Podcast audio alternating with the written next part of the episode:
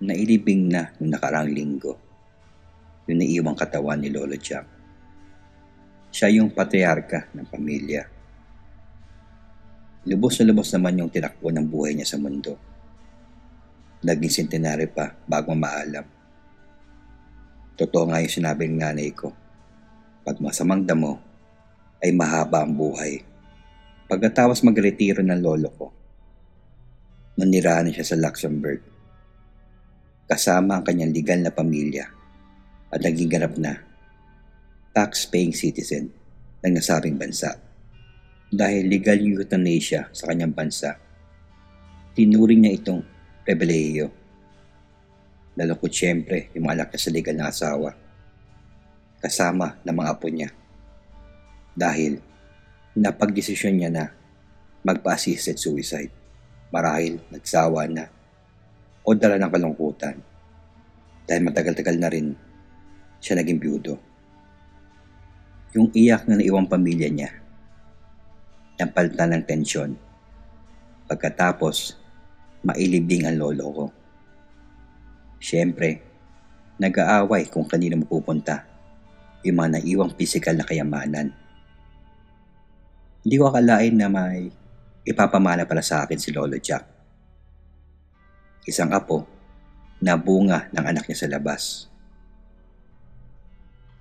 Nasuporta man ng lolo ko yung edukasyon ko mula nung namatay tatay ko. Mula kolehiyo hanggang postgraduate education. Nasabi niya nga sa akin noon na akong protege niya. Kaya todo support niya sa akin. May dumalaw na abogado sa aking condominium kahapon. At syempre, napag-usapan yung inheritance na makukuha ko mula sa lolo ko isang bahay sa Sikihor. Huwag ko na rin daw problemahin yung inheritance tax dahil may iniwang pondo na rin ang lolo ko. Kaya, nagpabook na ako ng mga ticket at nag-file na ng one week leave sa aking trabaho para makapunta sa kinalakihan ng lolo ko. Medyo nakaramdam ako ng jet lag dahil bihira ako bumiyahe pero nung natuntong ko na yung sikihor, namangha ako sa ganda nito. Isang lumang bungalow yung pinamana sa akin ng lolo ko. Inindot ko yung doorbell at isang lalaki ang bumaba mula sa katabing kubo nito. Pinagbuksan niya ako ng bintuan na nagpakilalang Ernesto. Dating kasama ng lolo ko sa trabaho at nagsisilbing curator ng bahay na ito. Nagtawag kagad si Mang Ernesto ng mga tauhan para tulungan ako sa pagbuhat ng aking mga gamit at isang manghihilot dahil nahalata niya na medyo pagod ako sa biyahe. Maganda yung loob ng bahay. Napanatili itong maayos. Umungad din sa akin yung mamahaling mebles na gawa pa sa Nara. Nasabi ni Mang Ernesto na nagbabayad pa ang lolo ko para mapanatiling maayos itong bahay dahil minara niya pa ito sa kanyang mga magulang.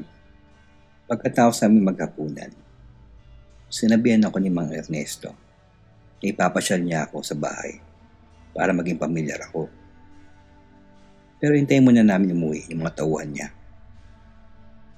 Noong umuwi na yung mga tauhan niya, pinakita sa akin ni Mang Ernesto iba't ibang mga kwarto. Yung teres, jardin, at yung uli ay isang nakakandadong kwarto na kulay abo yung pintuan. Sinabi sa akin ni Mang Ernesto na bukod sa lolo ko, siya lang yung otorisadong pumasok sa kwartong ito. At dahil Binigay niya sa akin ng lolo ko itong bahay na ito. Inabot sa akin ni Mang Ernesto yung susi ng kwarto. Dala ko na ang bago nagmamayari ng mga nilalaman ng kwartong ito. Mga pinag-ingat-ingatang kayamanan ng lolo ko. Napangiti ako at pinasok ko na yung susi sa pintuan. At nung Nabuksan ko na yung pintuan. Nanlaki mata ko nung nakita ko yung loob ng kwarto na maituturing kong museo. Samot-saring bagay na naka-display. Unang bumugad sa akin yung mga naka-display na mga antique at rare pop culture items tulad ng two mint copies ng Action Comics Issue 1 kung saan una lumabas si Superman. Mga antigong baseball cards, ng Golden Age era na comic books na may authenticated autograph ng mga creators, writers, at artists. I'm so overwhelmed since I didn't expect that I'll be the new owner of these awesome treasures. May pinakita rin sa akin si Mang Ernesto ng mga art pieces mula sa mga tanyag na artists. Rare paintings na ginawa ni Picasso, Andy Warhol, at Norman Rockwell. May gitara din na may pirma ni Elvis Presley. A library of books from the Victorian era. Lalabas ko sana yung cellphone ko para makunan ng retrato at mai-share sa Instagram. Pero naisip ko na baka dumugin pa ako ng kawatan. Kaya naisip ko muna yung seguridad ko. Inusog ni Mang Ernesto yung isang grandfather clock na nagsisilbing harang sa isa pang pintuan. Nung pumasok kami at pinuksan yung ilaw ng secret room, nagulat ako dahil hindi ko inaasahan na ganito ang mga trip ng lolo ko. You know, Francis, your grandfather is quite eccentric in terms of his hobbies. He had that endless curiosity regarding the macabre, alchemy, black arts, and other things beyond the normal curiosity for man. Ang paliwanag ni Mang Ernesto. Bumugad sa akin yung mga shrunken heads na galing pa sa mga tribo sa Ecuador at Peru. Isang mummified body, isang tribal leader, mga pickled babies, ay mga preserved ng katawan, mga unborn babies, may physical abnormalities. Bungo ng isang sikat na serial killer. May pinakita rin sa akin ng mga manuscript ng sinauna o obscure religions. Tinanong ko si Mang Ernesto kung paano napunta sa lolo ko yung mga ito at kung legal niya pa ito nakuha. Well, your grandfather was a charismatic individual with plenty of connections. So he had ways to acquire these things. And since you're the new proud owner of these priceless rarities and curiosities, please do take care of these treasures, since this is your grandfather's legacy. ang tugon ni Mang Ernesto. Sinabihan ako ni Mang Ernesto na itutuloy na lang bukas yung pag-tour niya sa akin sa bahay dahil gabi na. At kung sakaling meron akong kailangan, puntahan ko na lang daw siya sa katabing kwarto.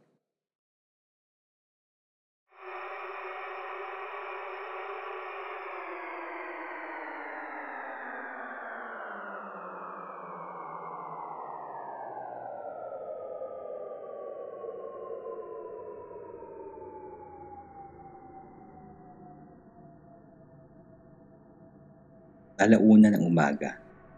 Pero hindi pa rin ako makatulog. Maaaring overwhelmed sa mga minahan ko sa lolo ko. Yung mga koleksyon sa unang kwarto, pwede ko pagyabang o ipakita sa makakilala ko. Pero yung koleksyon ng lolo ko sa secret room, hindi ko alam kung isisekreto ko o i-donate na lang sa museo.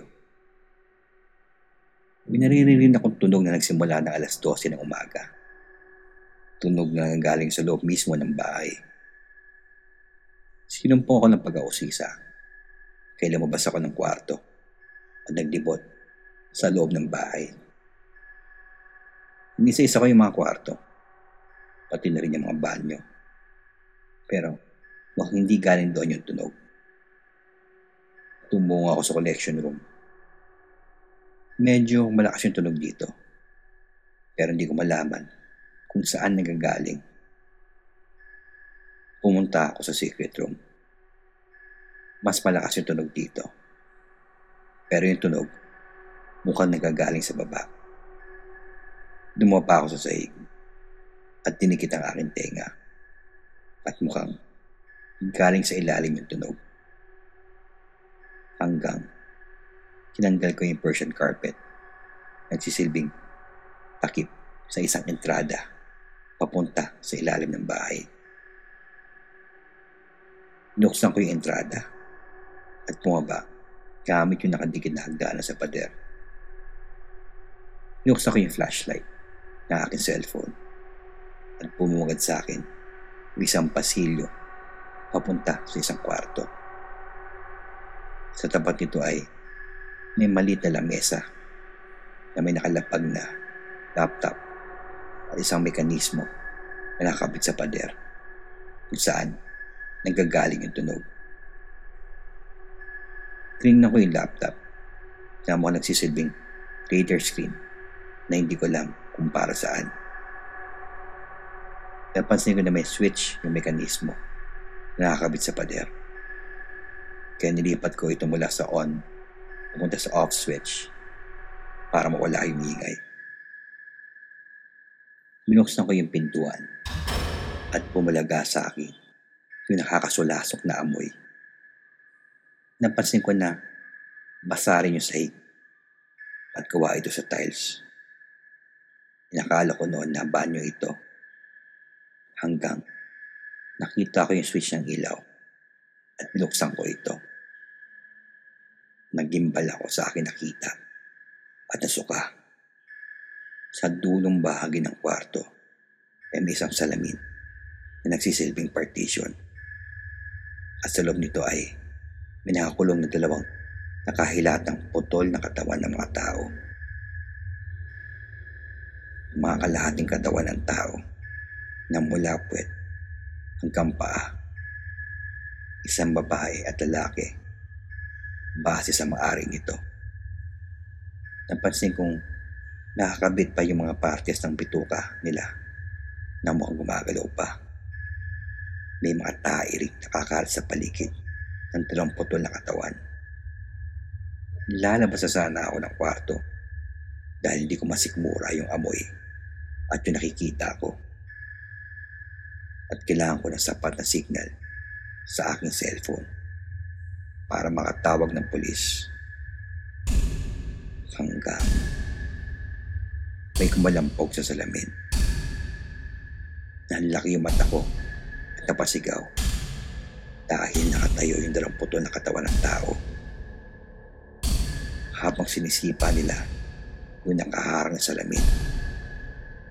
Dilisanin ko na sana yung kwarto hanggang nakita kong malapit si Mang Ernesto. Dalit-dali niya binuksan yung mekanismo na nagbibigay ng ingay.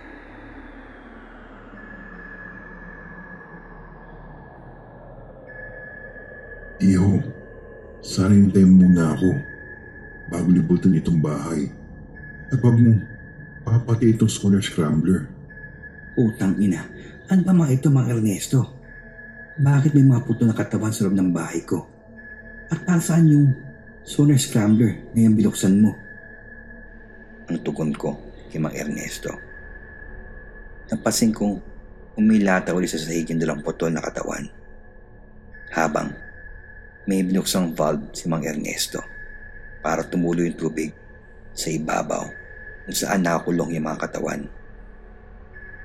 Ano ba mga ito?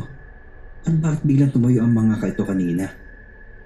Ang katulungan ko ay Mang Ernesto. Bigla ako naging hysterical. Kaya kinalma ako ni Mang Ernesto. Nakiusap na huminaho muna ako para paliwanag niya sa akin ng maayos.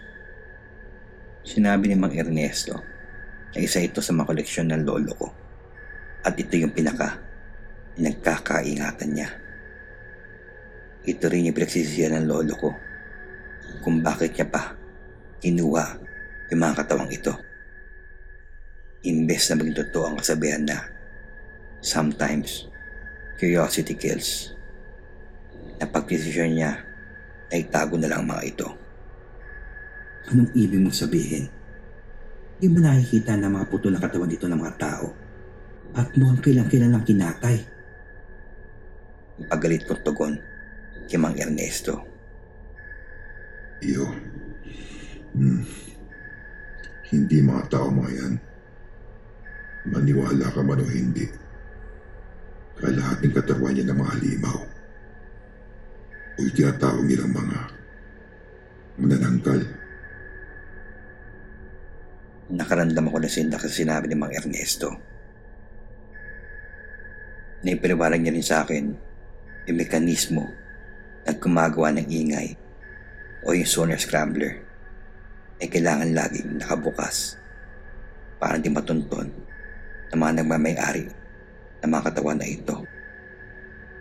Hindi ko alam kung anong gagawin ko dahil kahit ayaw ko, ako na ang bago nagmamayari ng mga kalahating katawan mga manananggal. Tinanong ko si Mang Ernesto kung paano nakuha ng lolo ko ang mga katawan na ito at kung pwede na lang ba na isori na lang sa mga nagmamayari o sa mga manananggal. Ipaniliwanag ni Mang Ernesto. Delikado kung gagawin naman ito. Naisunggun ng lolo ko daw ito noon. Kung pwede, isori na lang yung mga katawan. Pinayuhan siya na pag ginawa niya ito, maaaring patayin siya ng mga limaw at sa isang ahanapin yung mga kapamilya niya o kadugo. Naikwento ni Mang Ernesto na may pinuntahan silang probinsya noon ng lolo ko sa itong business trip upang mag-alok sa isang barangay ang bilhin ang kanilang lupa upang tayuan ng planta na pag-aari ng lolo ko. Nagalit yung mga lokal noon at pinalaya sila. Inabot din sila ng gabi at malakas na bagyo. Hanggang may nakilala sila mag-asawa nung nagpalipas sila sa maliit na tindaan. Inalok sila na matulog muna sa kanilang bahay dahil alam nilang malayo pa yung uuwian nila. Mabait yung mag-asawa dahil nagkate pa ng manok upang may mailuto at mahandaan sila ng hapunan. Alas dos ng umaga noon, natutulog sila ng lolo ko sa isang kwarto hanggang may narinig silang ingay na para mga tao na nakakaramdam ng matinding sakit. Dahil ugali ng lolo ko ang pagiging mausisa, hinarap niya kung saan nagagaling yung ingay hanggang bumalaga sa kanya yung dalawang hating katawan na mag-asawa. Nakatayo mga ito at nakatapat sa bukas na bintana. Imbes na matakot ng lolo ko,